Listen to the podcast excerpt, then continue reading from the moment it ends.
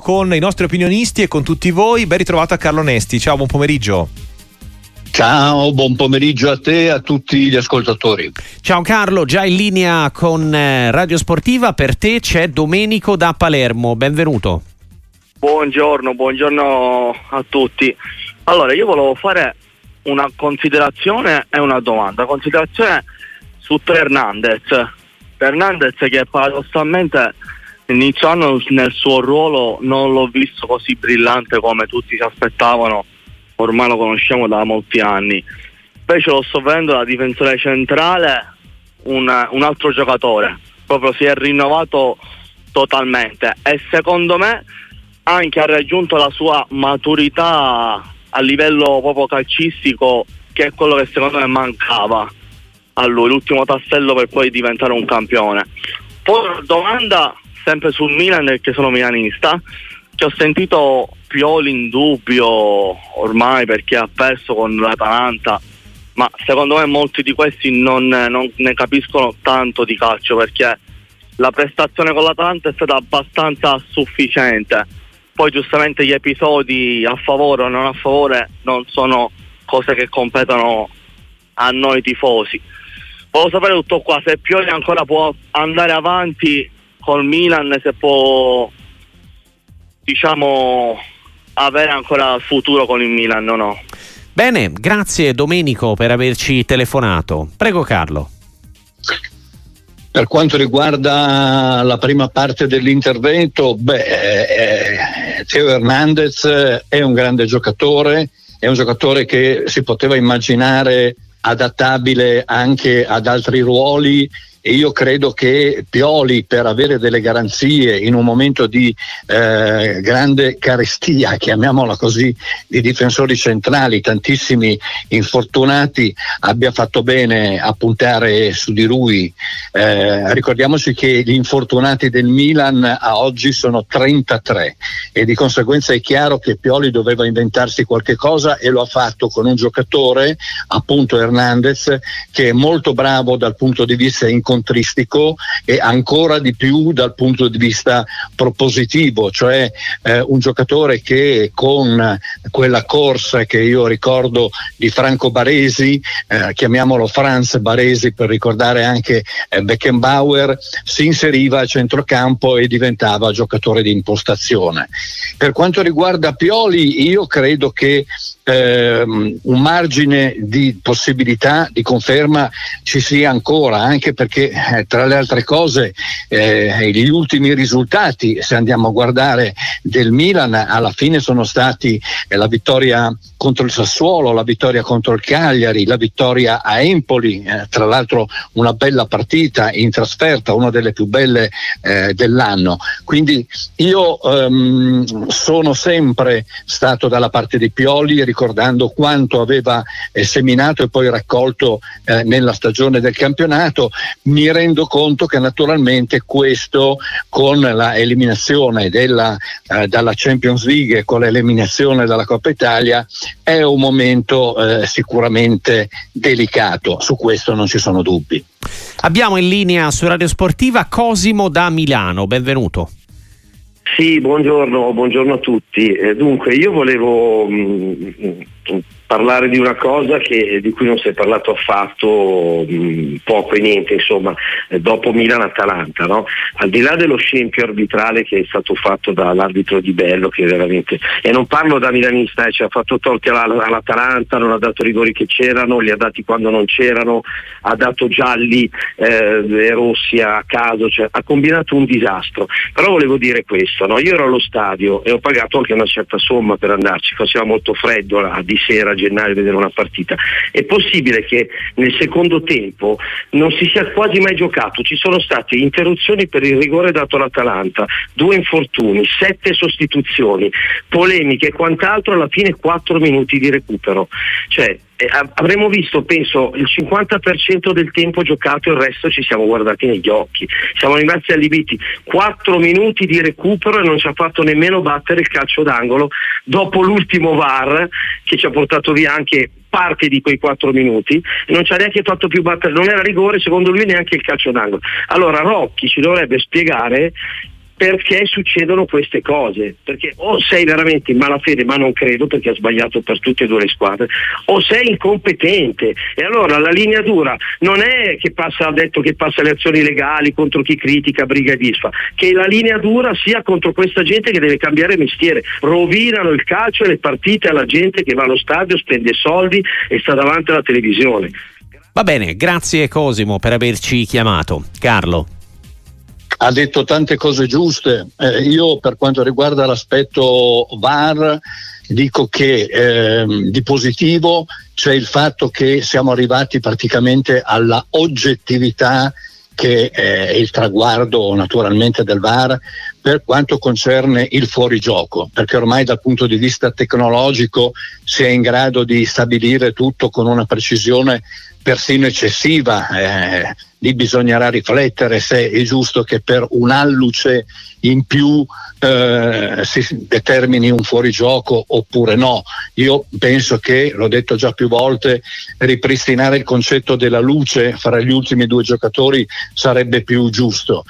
Per quanto riguarda i calci di rigore invece siamo lontani anni luce purtroppo dall'oggettività e c'è eh, troppa soggettività da parte dei direttori di gara. L'elemento eh, in più che ha ehm, in, introdotto l'ascoltatore è un elemento sul quale ehm, si parla poco e che è molto importante, cioè una, ci sono scuole di pensiero completamente diverse per quanto riguarda questo benedetto recupero. Cioè io mi ricordo che in occasione dei mondiali si era partiti persino alla grande con una decisione presa il giorno prima, improvvisamente dai recuperi di 2-3 minuti si era passati ai recuperi di 15 minuti, cioè cose dell'altro mondo. Poi invece in Italia c'è stata una brusca frenata e si è tornati a dei recuperi eh, molto molto più eh, moderati. Io credo che eh, bisognerebbe trovare una via di mezzo eh, fra queste istanze, cioè se in campo internazionale veramente rimane eh, la regola, la norma di tenere conto naturalmente di quanto non si è giocato, allora bisogna farlo in Italia in tutte le partite e eh, il fatto che non, sia, che non, non avvenga e eh, che ci siano dei recuperi a volte di pochi minuti quando dovrebbero essere almeno di 7-8 minuti smaschera, come ha detto l'ascoltatore, un errore, una incongruenza, una incoerenza alla quale occorre porre fine. Abbiamo in linea su Radio Sportiva Costantino da Roma per Carlo Nesti. Ben trovato. Buongiorno, io sono un tifoso juventino, no? Dal mio punto di vista, sarò molto onesto, per me l'Inter vince lo scudetto. Vi dico perché dal mio punto di vista. Uno sarebbe che la Juve c'ha tutte le squadre, scontri diretti in trasferta al ritorno, invece di prima parte. E la seconda c'è la rosa più forte. La seconda domanda sarebbe se per caso mi potete dire, dire un giocatore delle prime quattro squadre, fondamentale. Grazie da tutto per radio, buona la... giornata e auguri. Scusa Costantino, la seconda domanda per... Eh... Può dire un giocatore fondamentale delle prime quattro squadre. Ah, ok. Ogni, ogni, squadra è un giocatore fondamentale. Grazie per radio. Grazie, grazie a te per averci chiamato. Carlo. Quattro giocatori delle due squadre, Inter e Juve, o delle prime squadre di campionato? Io ho capito un giocatore per ognuna delle prime quattro del campionato, quindi Inter, Juve, Milan e eh, Fiorentina. Certo, Beh, eh, per quanto riguarda il, il, discorso appunto dei giocatori determinanti, naturalmente in poco tempo è difficile poterli eh, evidenziare, eh, soprattutto per quanto riguarda eh, la Juventus, che è la seconda in classifica, Ehm, c'è stata un una grande circolazione di nomi, grande, un grande turnover, eh, soprattutto in attacco.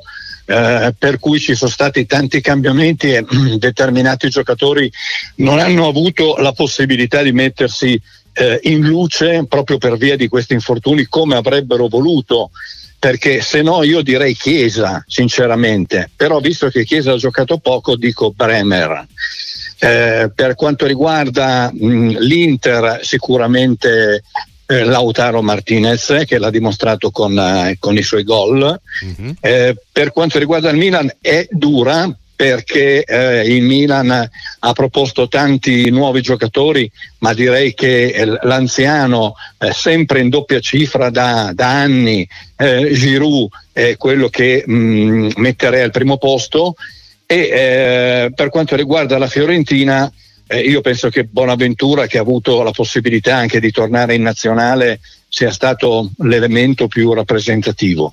Ecco invece la prima parte della domanda, se me, se me la ricordi, mi fai una cortesia. Sì, eh, secondo Costantino da Roma ehm, è favorita l'Inter per lo scudetto perché la sì. Juve avrà gli scontri diretti principali in trasferta, dice lui, e l'Inter ha una rosa eh, più, più profonda. Sì, sono d'accordo. Mm, L'Inter è la grande favorita del, del campionato eh, sicuramente non solo per questi motivi, perché è la squadra più forte, però effettivamente attenzione a questa Juventus, l'abbiamo vista anche in Coppa Italia, che ehm, acquista sempre più autostima, cioè quello che noto è che la Juventus qualche settimana fa era una squadra puramente difensiva che piaceva a pochi, ora sta diventando sempre più propositiva, sta segnando molto di più e di conseguenza eh, diventa anche un avversario più agguerrito per l'Inter. 334 773 0020 per prenotarsi e intervenire in diretta 366 084 122 per i vostri whatsapp. Se volete anche vocali abbiamo in linea su Sportiva Paolo da Prato. Benvenuto. Sì grazie. La domanda per me è la, è la seguente Ehm, il calcio oggi come oggi è praticamente governato dal, dai soldi, quindi è un discorso principalmente di business e chiaramente si va a tutelare spesso e questo concetto poi l'abbiamo anche fatto nostro, ce lo siamo fatto andare bene eh, con la Coppa Italia, con questo formato che premia le grandi, vendiamo eventi sportivi all'estero e, e all'estero fanno anche delle osservazioni su chi dovrebbe o non dovrebbe partecipare. Non so se eh, il discorso di Fiorentina e Lazio a partecipare alla Supercoppa italiana aveva fatto venire fuori qualche, qualche polemica nello Stato dove verrà ospitato l'evento. Come si fa a garantire, secondo Nesti, un'imparzialità e un'uniformità di giudizio tra qualche anno quando il piccolo incontrerà il grande se si va sempre a cercare comunque di salvaguardare tra virgolette a livello economico il, il grande? Come si fa a garantire che io che tifo una piccola fra dieci anni possa tranquillamente vedere un evento contro una squadra grande senza avere il dubbio che ci siano interessi economici dietro, perché secondo me stanno andando verso quella. Volevo sapere l'opinione di me. Ringrazio, buona giornata. Grazie a te Paolo, purtroppo alla fine la linea era un po' disturbata, però Carlo il concetto era abbastanza chiaro, ti chiedo se sei riuscito a sentirlo il, il pensiero di Paolo.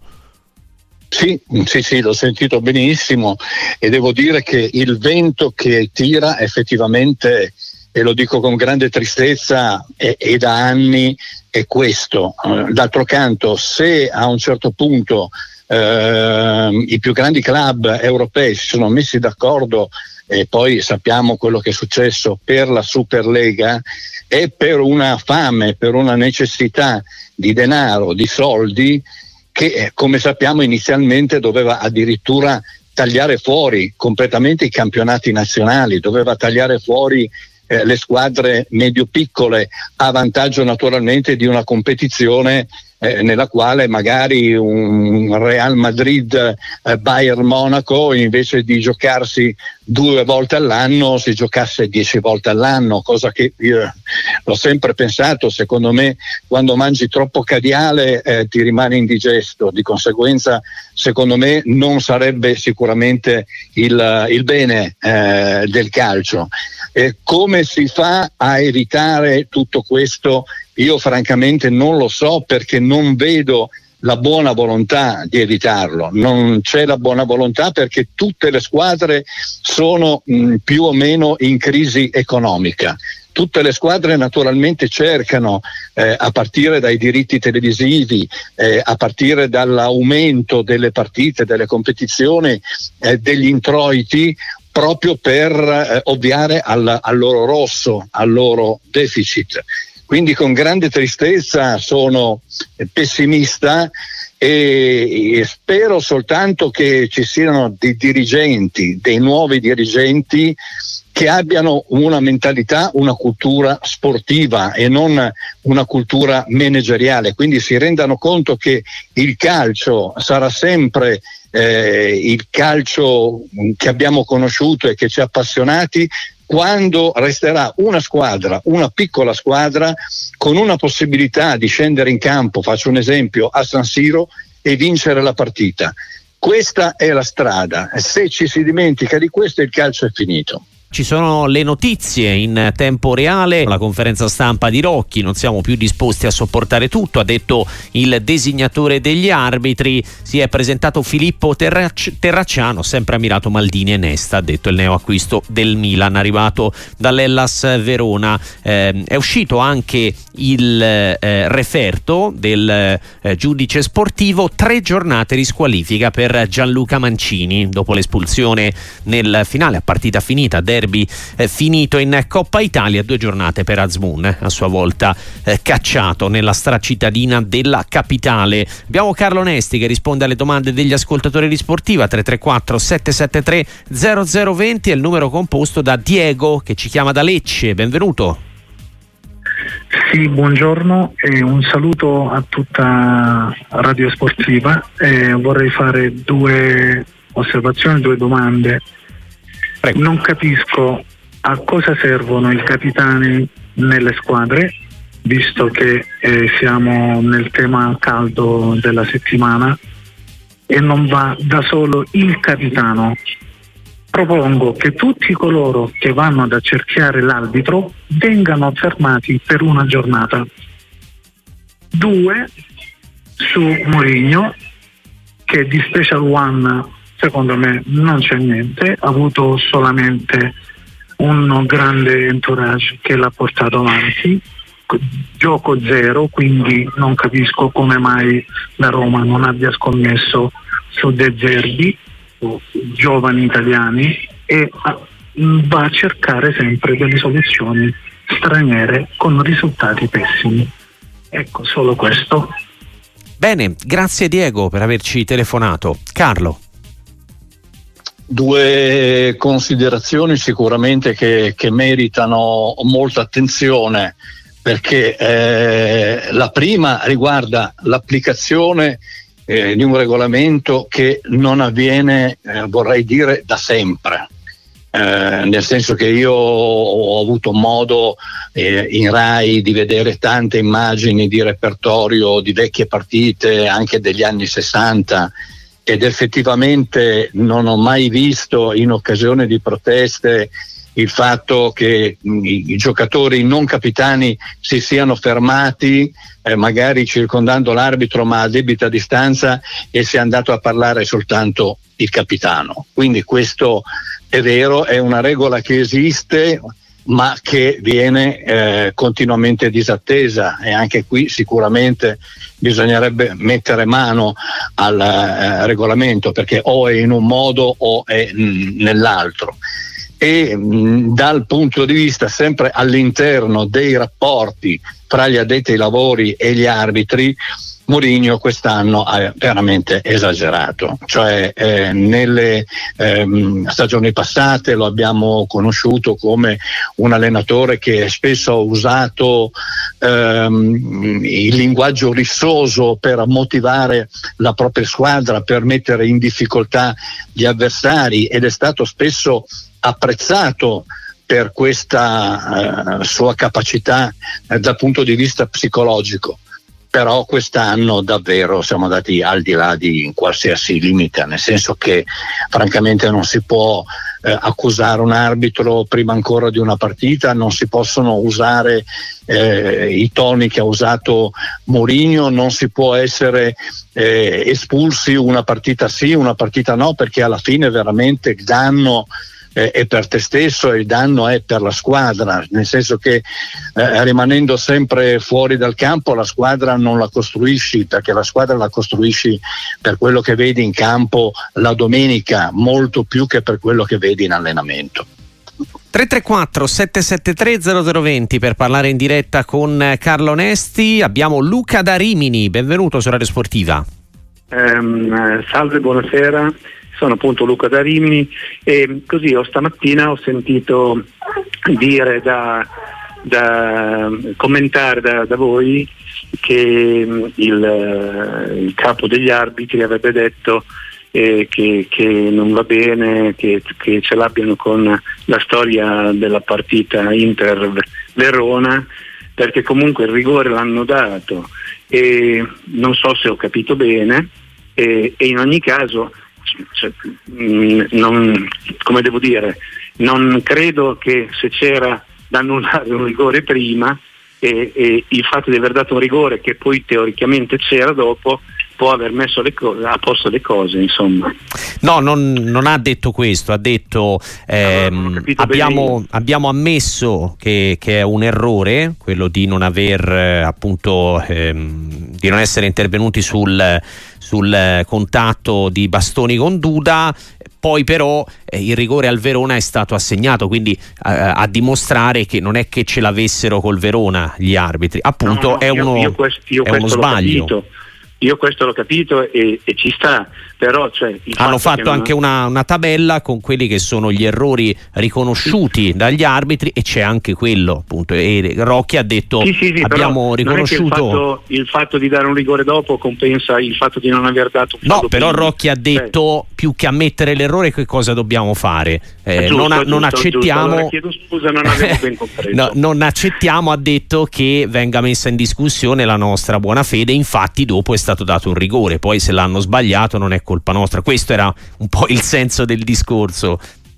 Grazie per eh, spiegazione. Grazie, grazie, a te Luca. Eh, Carlo, insomma si torna un po' lì, eh, ho risposto io all'ascoltatore perché magari non eravamo stati abbastanza chiari ecco, nel, nello spiegare quello che era, che era, venuto fuori dalla conferenza stampa di Rocchi, ma insomma poi eh, sono, è sempre difficile no? Eh, essere esaustivi quando poi è chiaro che per fare dei titoli o magari eh, parlando e semplificando vengono estrapolate delle frasi, poi possono essere anche malintese. Certo, eh, questo è un, un, discorso chiaramente molto, molto delicato, soprattutto in Italia. Eh, io eh, devo dire che posso spezzare una lancia eh, sinceramente quest'anno, in questo momento, a favore degli arbitri, a favore di Rocchi, perché eh, il fatto di avere eh, convocato una conferenza stampa e avere mh, evidenziato otto episodi nei quali gli arbitri hanno sbagliato è qualcosa di abbastanza nuovo, un, esprime un desiderio di dialogare che per tanti anni non c'è stato. Quindi questo lo vedo come un fatto eh, positivo, anche se purtroppo gli errori eh, rimangono. Ehm, è chiaro che ehm, sicuramente al di là delle conferenze stampa, come ho detto già prima, qui ritorno mh, purtroppo a una risposta precedente, è chiaro che tutto questo è qualcosa, qualcosa di importante, è um, la volontà di migliorare, di migliorarsi, ma non basta perché come accennavo eh, per quanto riguarda il fuorigioco ci siamo, siamo arrivati all'oggettività, siamo arrivati a una precisione eh, millimetrica persino esagerata. Per, però per quanto riguarda altri episodi e soprattutto naturalmente i calci di rigore, io vedo tante ehm, discrepanze, tante eh, scuole di pensiero diverse, tante eh, decisioni che da certi arbitri vengono prese e da altri arbitri no quindi eh, è lì sicuramente che bisogna lavorare e mh, tra l'altro eh, lavorare anche mh, dal punto di vista dell'informazione eh, senza che eh, capiti perché questa è un, in un'altra trasmissione televisiva è una um, telefonata che ricordo era arrivata. Se vai in un uh, negozio ben fornito a chiedere il regolamento del calcio ti arriva una copia cartacea nella quale ci sono un sacco di cose, ad esempio si parla di ehm, volontarietà e involontarietà che sono state cancellate. eh, bisogna che mh, mm, venga precisato eh, quando ci sono questi aggiornamenti del regolamento che avvengono anche a campionato in corso, dove eh, si possono trovare e dove si possono ehm, eh, consultare, perché a volte eh, vengono diffusi semplicemente attraverso le testate eh, giornalistiche, mentre invece dovrebbe essere, secondo me, un sito ufficiale arbitrale a chiarire di volta in volta come si evolve naturalmente il regolamento. E poi naturalmente ogni anno, almeno ogni anno, pubblicare una copia cartacea aggiornata del regolamento, perché alla fine un, eh, e chiudo con questo, un giovane arbitro che vuole apprendere il regolamento viene, um, se si serve di un volume, fuorviato e pensa magari una cosa invece che un'altra, proprio dal fatto che vengono, eh, compaiono ancora, come ripeto, delle cose come il concetto di volontarietà e involontarietà che sono state modificate ormai da anni. Abbiamo in linea da Modena Walter, benvenuto su Radio Sportiva. Ci sei Walter? Non c'è più. E allora... intervento. Eccolo, eccoci hanno... qua. Adesso ti ah. sentiamo, vai pure. Ah, per questo ultimo intervento perché è vero che non è che hanno cancellato, non lo applicano, non applicano il, il, il regolamento. Hanno, ognuno ha il suo regolamento personale, ma non è questa la domanda che, le due cose che volevo chiedere. La prima è mettere una, un regolamento per chi sta per terra facendo scena, che esistono le endorfine, dopo 25-30 secondi il male è passato e invece fanno delle scene incredibili, poi vai, quando fuori e tornano in campo subito.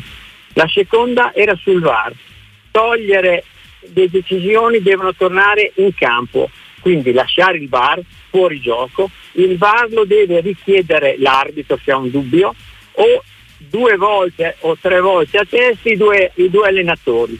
Finite le discussioni, si scaricano le responsabilità eh, su chi è in campo, non su quello che è là in alto. Perché se io sono stato un arbitro, lo sono stato in alto, posso dare 10 rigore per partita, ne vedo 10 per partita, tra trattenute, spinte, quindi diventa un altro calcio, diventa un altro calcio cioè il calcio col VAR, decisione dall'alto, è un altro calcio. Ok, grazie, grazie per averci chiamato. Comunque il regolamento è cambiato, non è che non viene applicato, Carlo, come giustamente dicevi, su, eh, dicevi tu sui rigori non, non, c'è più il concetto di volontarietà rispetto al passato, quando era previsto questo, oggi eh, non, eh, non, fa più parte del regolamento del calcio, ecco, sono altri parametri per decidere se assegnare o meno un calcio di rigore per fallo di mano. Eh sì, io non so se anche tu hai avuto questo tipo di difficoltà, ma io a volte magari sono ignorante io ancora pur usandolo tanto di internet, però a volte ho cercato eh, degli aggiornamenti riguardanti eh, episodi proprio, ehm, ho fatto l'esempio della volontarietà e dell'involontarietà perché mi è capitato ehm, con Google e eh, mi vengono fuori principalmente delle spiegazioni che sono state pubblicate da testate giornalistiche. Io credo che per primo posto, così come ti appare al primo posto che so, uh, Wikipedia o cose di questo genere, dovrebbe apparire in questi casi il regolamento del gioco, come diceva un grande, del gioco del calcio, nel senso che eh, è lì che deve eh, essere aggiornato eh, in maniera assolutamente chiara e, cronologicamente con grande puntualità il regolamento. E questo mi pare eh, che non avvenga, mi pare che uno spazio di questo genere non, non, non, non ci sia. Ehm, per quanto riguarda l'intervento dell'ascoltatore, eh, io sono d'accordo parzialmente, cioè mh, mm, sono uno di quelli che vorrebbero più interventi da parte del VAR, nel senso che tante volte io credo che eh, molti vedendo le partite abbiamo pensato ma perché l'arbitro non va davanti allo schermo, davanti al televisore per rivedere questo episodio e semplicemente si consulta con quella eh, quella specie di studio centrale dove naturalmente gli addetti al VAR decidono eh, per conto suo, perché mi è capitato tante volte di vedere degli episodi che secondo me erano da rigore e che l'arbitro non è andato a rivedere al VAR. Mm, è chiaro, si prolungherebbe la partita, questo è logico, ma credo che eh, ormai eh, ci abbiamo fatto il callo, nel senso che siamo abituati e non eh, si scandalizzerebbe nessuno. Eh, mentre invece sono pienamente d'accordo, effettivamente è vero, che se una partita dovesse essere analizzata tutta con il VAR, eh, credo che tutte le partite finirebbero eh, qualcosa come 10 a 10 o qualcosa del genere, perché eh, se vuoi l'episodio falloso, soprattutto sui calci piazzati, sui corner, sui calci di punizione, la la piccola trattenuta, lo sgambettino lo trovi sempre. E questo purtroppo eh, fa parte naturalmente di un eh, malcostume ehm, dei giocatori, di una impossibilità da parte degli arbitri di eh, poter tenere presente tutti questi eh, falli e anche di una volontà di colpire di punire i falli più evidenti però se dovessero essere puniti i, i falli anche normali eh, in area di rigore, davvero, credetemi, le partite di calcio eh, finirebbero e non so in quanti si divertirebbero. Eh, finirebbero con una decina di gol distribuiti non so come da una parte e dall'altra. Carlo, grazie e a presto qua su Radio Sportiva. Alla prossima. Alla prossima, un saluto a te e a tutti quanti.